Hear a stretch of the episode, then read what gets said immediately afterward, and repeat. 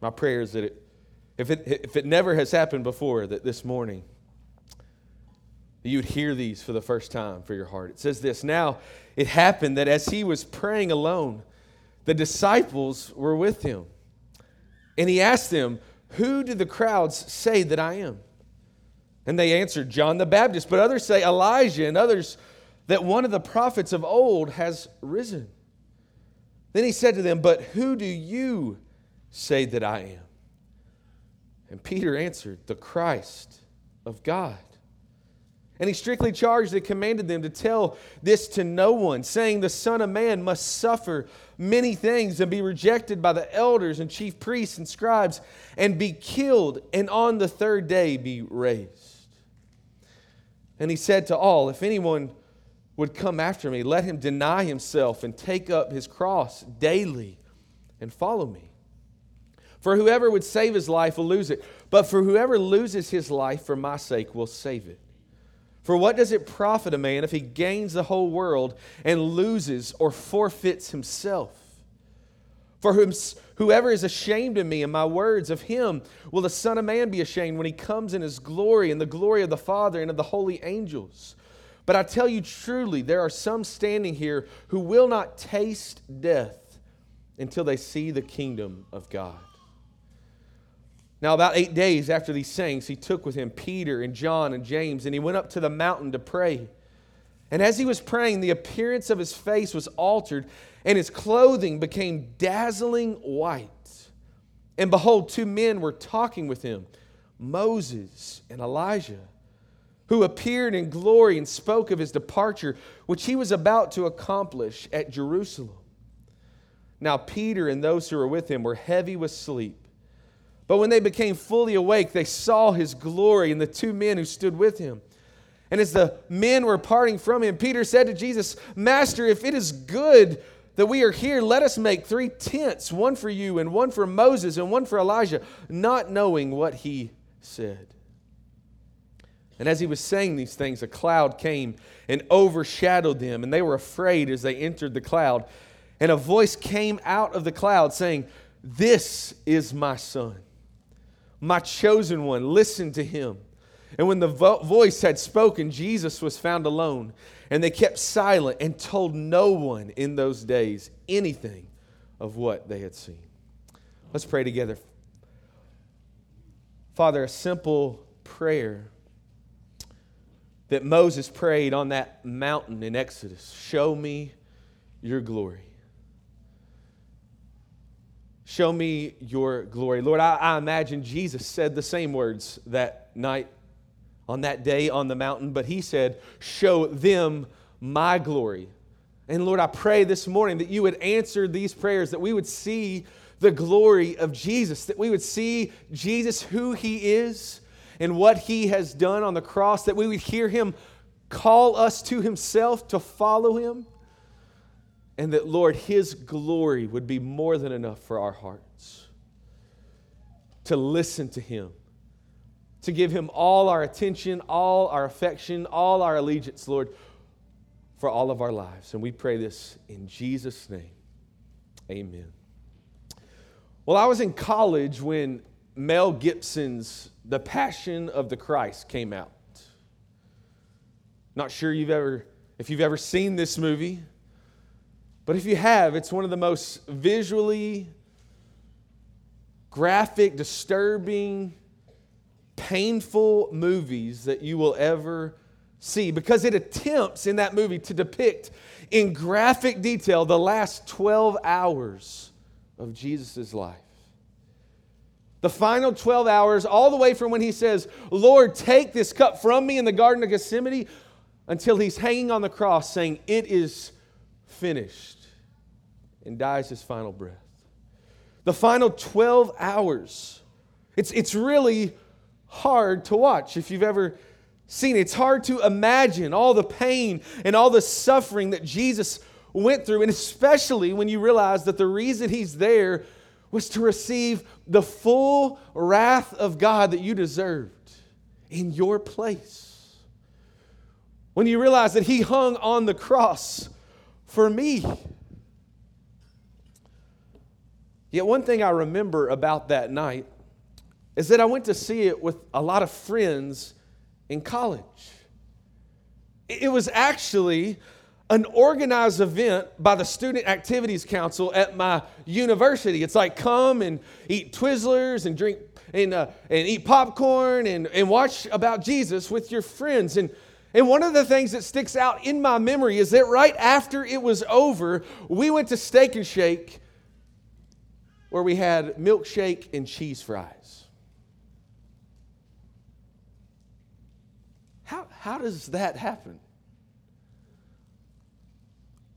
after seeing a movie that was so moving, while every lash seemed so real, while the pain seemed so heavy, while, while the cross seemed so brutal, why was it so easy to leave and go eat cheese fries? Why is it so easy for us to meditate and think about the final hours of Jesus and not be undone by his love? Why is it so easy for us to hear the call of Jesus and yet be unmoved by his words? Why is it so easy as the American church? Why is it easy for us to hear the call of Jesus to deny ourselves and to take up our cross and follow him and yet still cling to this world? Still cling to our sin? Why is it so easy to see and behold the glory of Jesus and yet leave unaffected? My prayer this morning is Lord, make this impossible this morning. Let every, single one of us, whether you've been a believer for years or, or you've come in here not knowing much about Jesus, let us see the crucified King.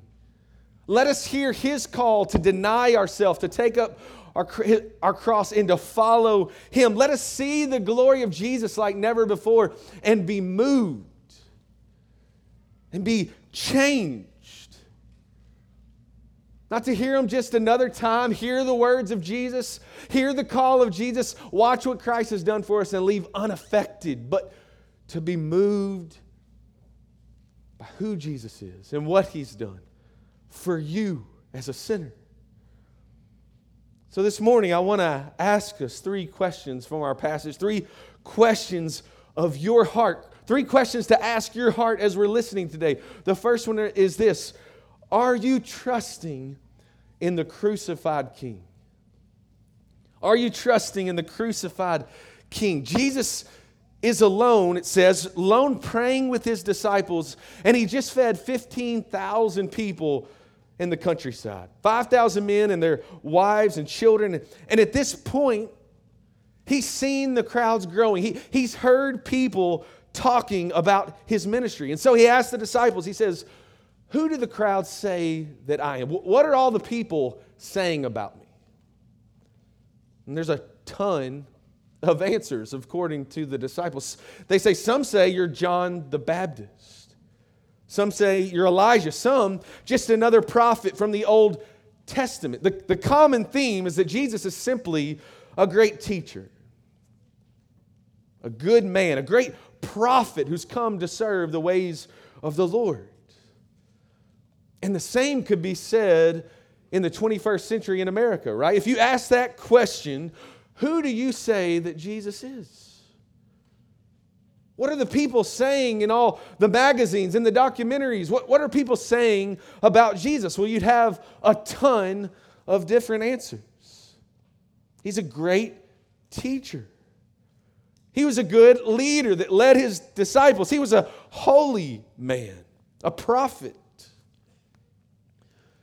But here's the only question that really matters. The only question that you must answer yourself this morning, it's the one question that Jesus asked Peter and his disciples Who do you say that I am? It's the most important question you'll ever be asked in your life. Who do you say that Jesus is? Why don't you just pause for a second and ask your own heart that? What, who is Jesus to me?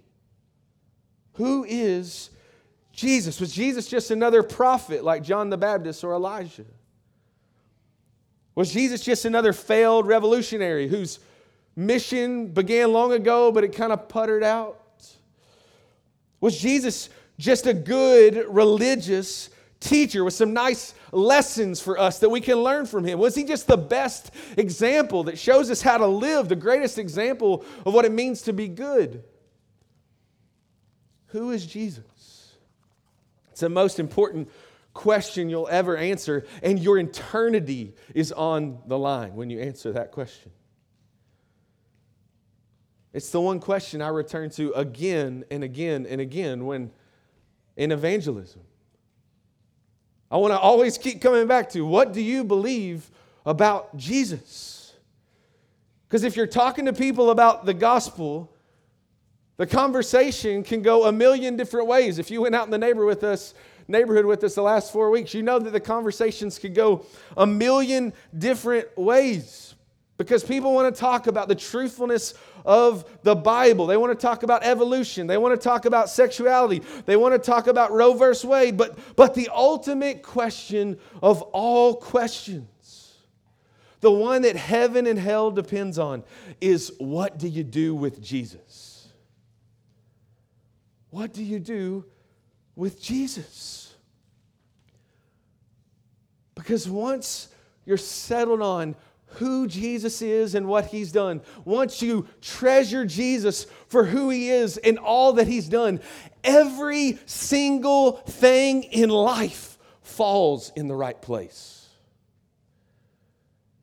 Every single thing in your life falls in the right place.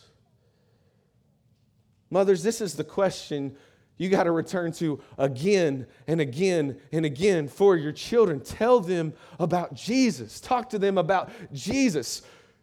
Let them get tired like a broken record of you talking about Jesus every morning and at lunch and at night before they go to bed. Talk about your Savior Jesus.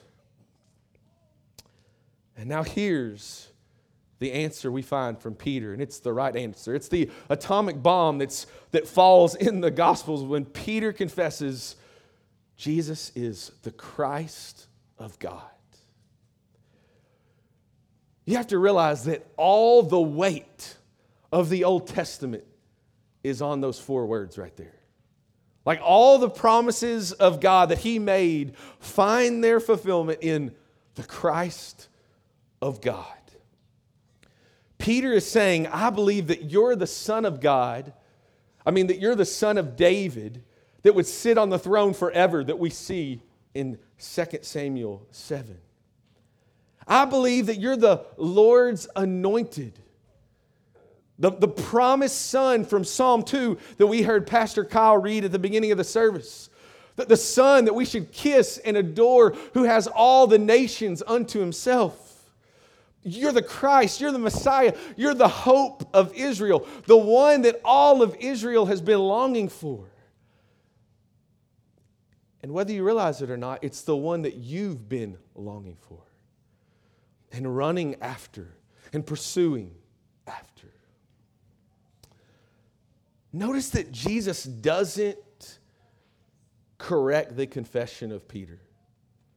He doesn't say, Wow, that, now you're way off wrong, that, that's you're totally off. No, Jesus confirms that he is the Christ, the coming king. And then he says, but don't tell anybody about this yet because it wasn't it wasn't his time to go to the cross.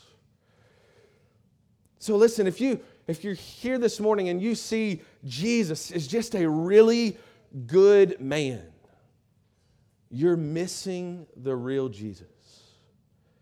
If you see Jesus as a really good leader, someone who can be a life coach and give you some good tips, then you're missing the real Jesus.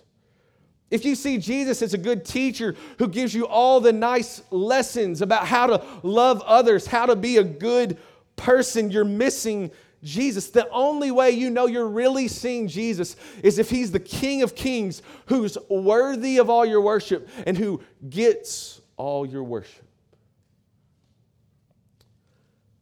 But notice in verse 22 that Jesus doesn't just confirm the confession of Peter. No, he clarifies it, doesn't he? See, most Jews would have been excited about the Christ. Most Jews would have been expecting the coming Messiah to come and to reign one day, but not like Jesus has come. They would have been expecting a king to come and, and reign. They would have been hoping for a king that would come and sit on a throne in the middle of Jerusalem.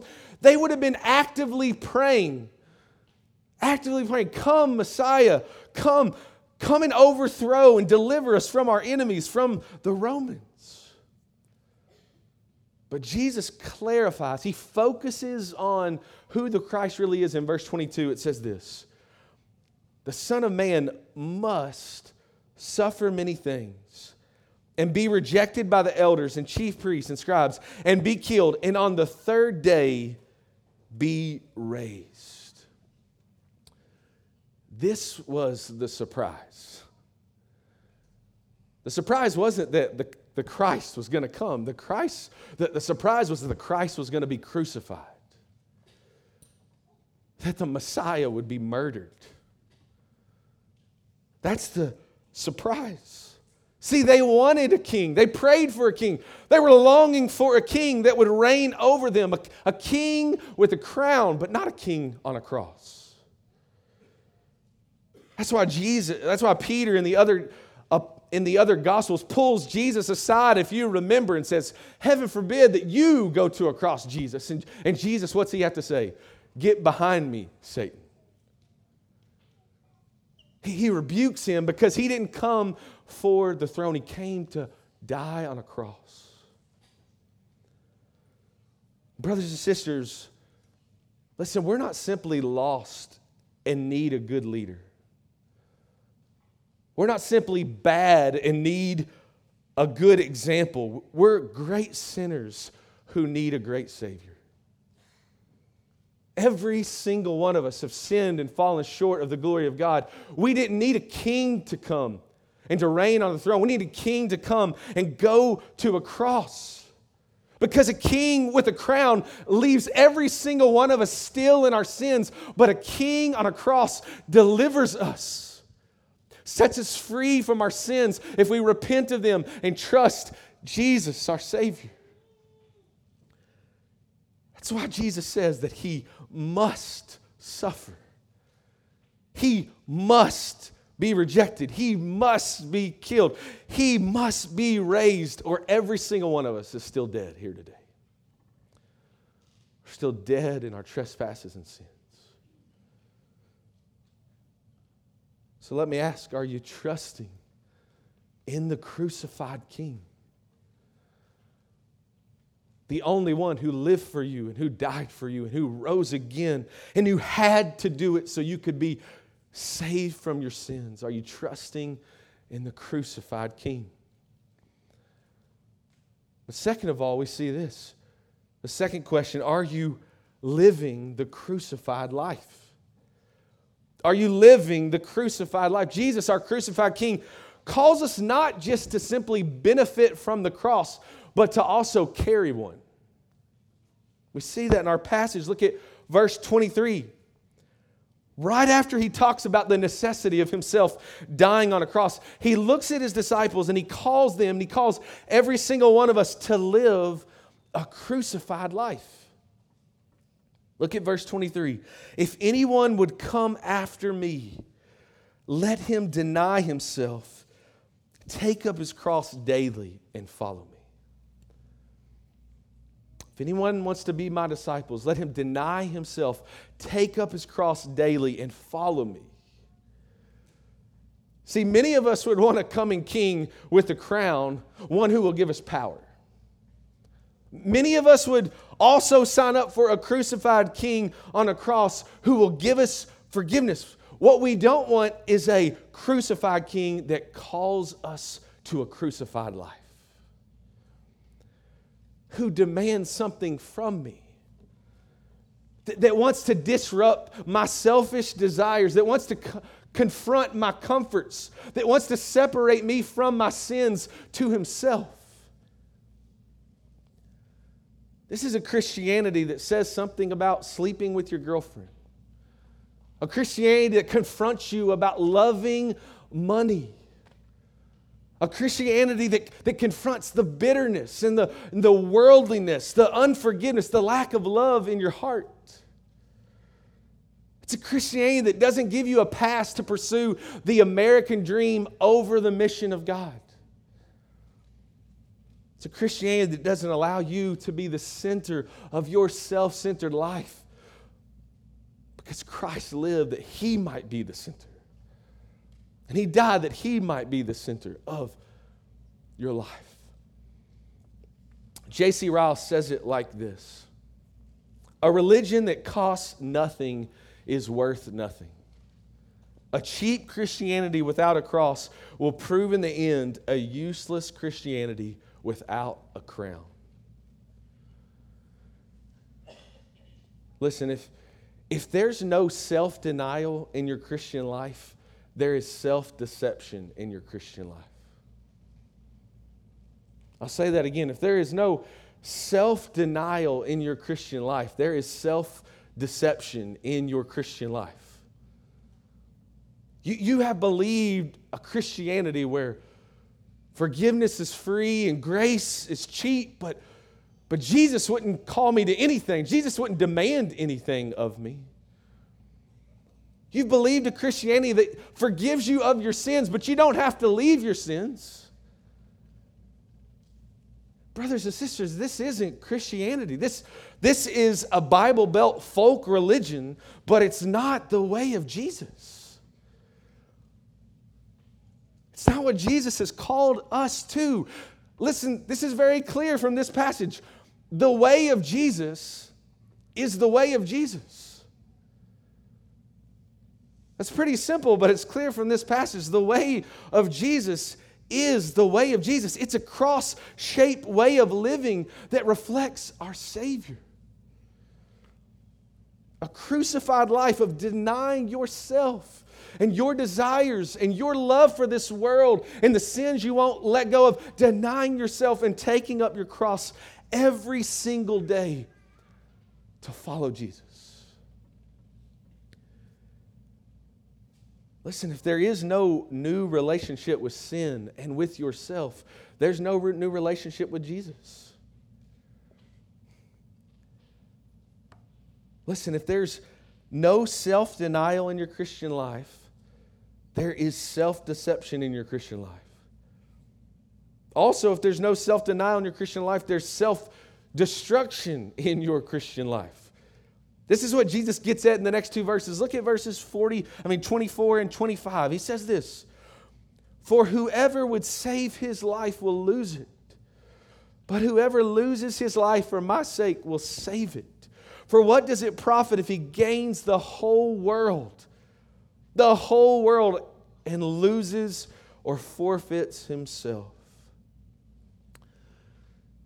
Jesus is cutting through the noise of the the advertisements in our day, everything that we're scrolling through on our phones. And he, he's saying to us, he's warning us that if you try to save your life, if you keep living for yourself, if you think you can gain this world, you're going to, in the end, lose everything. But losing your life dying to yourself, repenting and running from the worthlessness of this world for the sake of Christ, and you will gain everything. You'll gain everything. You'll save your life. This is the upside downness of the kingdom of God. This is the upside downness of the way of Jesus. It might look odd to everybody in your neighborhood, and everybody at your family reunion, and everybody in your workplace but it looks like life to Jesus. It's life giving. The world is offering you life. If, if you just chase after this sin, they're trying to sell you satisfaction, but they lie to you. And it brings death, but Jesus offers death, invites you to carry a cross and by carrying a cross, you will find life. This has been stuck in my heart all week long. Because I had to ask myself if I, as I was reading this passage, how do I deny myself daily as a disciple? What's it look like in my home to deny myself daily? What's it look like by the way I spend my time that I deny myself daily? In my marriage, in my parenting, what's it look like to deny yourself daily because you're a follower of Jesus? Because many of us would call ourselves followers of Jesus. The question is are we deniers of self? Are we deniers of self? Because many of us probably live our lives where we are followers of Jesus, but somehow we still keep getting our own way all the time. It's amazing how much the individualism of America, more than the selflessness of Jesus, has crept into the church today. And I say all this today to preach to my own heart to preach to my own heart how much of our lives are marked by self protection and self pursuits and self seeking, self centeredness, rather than the self denial, the self emptying of Jesus who would keep going down and make himself nothing and die on a cross in our place.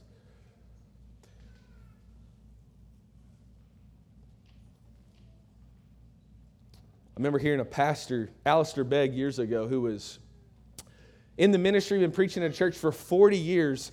And this lady was interviewing her, and she said, What's been the hardest thing about being a pastor for 40 years? What's the hardest thing going on in your church? And, and you would think in that moment that he was going to say, Man, the, my, some guys on my staff, they give me a hard time. There's difficulties all, all the time with the budgets, and it's hard to get people to come. And all, you know, and without skipping a beat, he said, The hardest thing is me. In 40 years of ministry, the hardest thing is me. And my guess today is that the hardest thing in your Christian life is you. The greatest obstacle for you looking more and more like Jesus is you loving more and more of yourself. But, but what if this morning we, as the people of God, as Christ Fellowship, what if we heard Jesus giving us a gracious invitation, inviting us to real life, to real joy. What if we heard Jesus say these words with great joy on his face when he says, I want to invite you. I want to extend an invitation to you that you get to deny yourself and take up your cross and follow me. You get to deny yourself and to take up your cross daily and follow me. Will it be easy? No. Will it be comfortable? No. Will it always be fun? No. But will it always be good? Yes. Will it always be worth it? Yes. Will it always lead to life? Yes. Will there always be joy in Jesus? Yes. Again, J.C. Ryle says it this way a single day in hell will be worse than a whole life spent carrying a cross. A single day in hell will be worse than a whole life spent carrying a cross. So, are you not only trusting in the crucified King, are you living the crucified life? And finally, are you beholding the King of glory? Are you beholding the King of glory? Jesus makes it clear to his disciples that he must die on a cross. And he makes it clear to them that they must carry a cross. But rather than leaving them in their fear or their anxiety or their worry about what's going to happen in Jerusalem, what's going to happen in their own life, Jesus graciously takes them up the mountain where he pulls back the curtain to show them his glory. For their hearts, he takes them for their hearts, for their encouragement as they follow Christ. And what they find when they get behind the curtain, when they go up in the mountain, what they find when they pull back the curtain is not underwhelming like the Wizard of Oz. what they find is breathtaking when they see the glory of Jesus. See, Jesus just said, If you're ashamed of me, I'll be ashamed of you when I come in glory. Listen, this, this has nothing to do with being brave enough to walk an aisle during invitation at a revival. I know we hear that. If you don't, if you're ashamed of me, if you won't walk the aisle, you're not a follower of Jesus. It has nothing to do with that at all. It's, it's less about saying Jesus is Lord with a microphone in your face and more about saying Jesus is Lord when a gun is to your head when a sword is to your throat? Are, are you willing to deny yourself, to take up your cross? Or are you going to be unashamed to give all your allegiance to Jesus? And then the very next verse, Jesus says this Some of you will not taste death until you see the kingdom of God. In every single place in the Gospels, that this is found, where he says, Some of you aren't going to die until you see the kingdom of God. It's not by accident that the very next story is the transfiguration. It's not by accident that in every case, every instance, the very next verse is Jesus taking Peter, James, and John up to the mountain to see the glory of Jesus. It says on this mountain that the disciples are praying with Jesus or like the disciples do, they're sleeping while Jesus is praying. And on this mountain, instead of Moses praying, Show me your glory, we find Jesus praying, Show them my glory. Show them my glory. And when they wake up, they find Jesus there meeting with Moses and with Elijah on the mountain. And and they see Jesus. They behold Jesus. His face is altered. His clothing is dazzling white. They're, they're seeing the glory of Jesus. And, and it says that they listen in on what they're talking about. They're having a conference, it says, about his departure. But if you look at your footnotes, it might say this His departure could also be translated his exodus. Jesus is about to go into Jerusalem and deliver those who are enslaved, not to Pharaoh in Egypt. He's about to deliver those who are enslaved to their sin by dying on the cross and rising again. And so Peter starts losing his mind. He has, he has no clue what to do. The passage says he doesn't know what to say. He didn't have a clue what to say. And he starts saying, let's just build some tents. Let's, let's build you a place where y'all can live. And he wants to build three tents, three tabernacles, one for Moses, one for Elijah, and one for Jesus. And it's like he's saying this, don't miss it. It's like he's saying, These are three great men. These are three great prophets, some of the greatest prophets, all worthy of honor. And while he's saying this, a cloud overwhelms the mountain. Anytime we see the cloud in the Old Testament, it's the very presence of God. And this voice comes from the cloud. And listen, it doesn't say, Peter, you're right. This is my dream team. This is my dream team Moses, Elijah, Jesus. Yes, build them tents. No, the Father from heaven declares, This is my son, my chosen one. Listen to him. And here's what I want us to to hear today, brothers and sisters. The Father is proclaiming to his disciples. that the Father is telling our hearts here this morning there is no one like Jesus. There is no one like Jesus. Not Moses, not Elijah, not David, not John the Baptist. Jesus is my one and only Son. Jesus is the chosen one. He's the Christ. He's the Messiah. He's the one that must suffer and must be rejected and must die and must rise again. He alone is worthy. And because of his incomparable glory, you must listen to him. The Father says, This is my Son, my chosen one. Listen to Him. There should be no rivals in your heart. There should be no equals in your life. That Jesus, He alone is worthy of your attention. He's the, the only one worthy of your affection. He's the only one worthy of all your allegiance.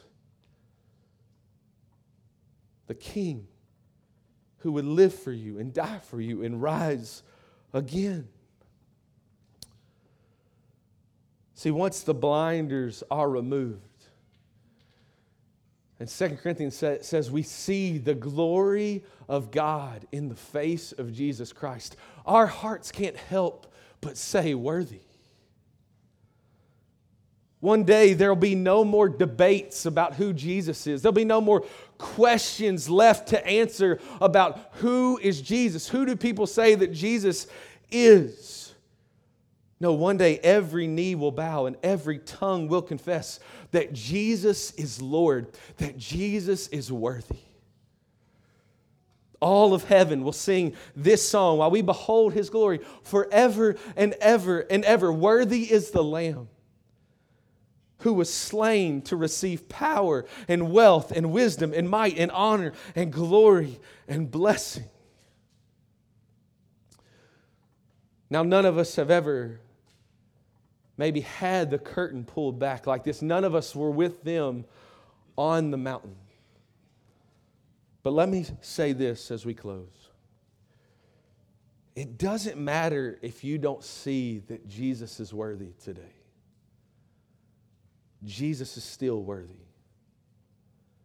Doesn't matter if you, you don't think he's glorious and worthy of your heart, your life. Jesus is full of incomparable glory.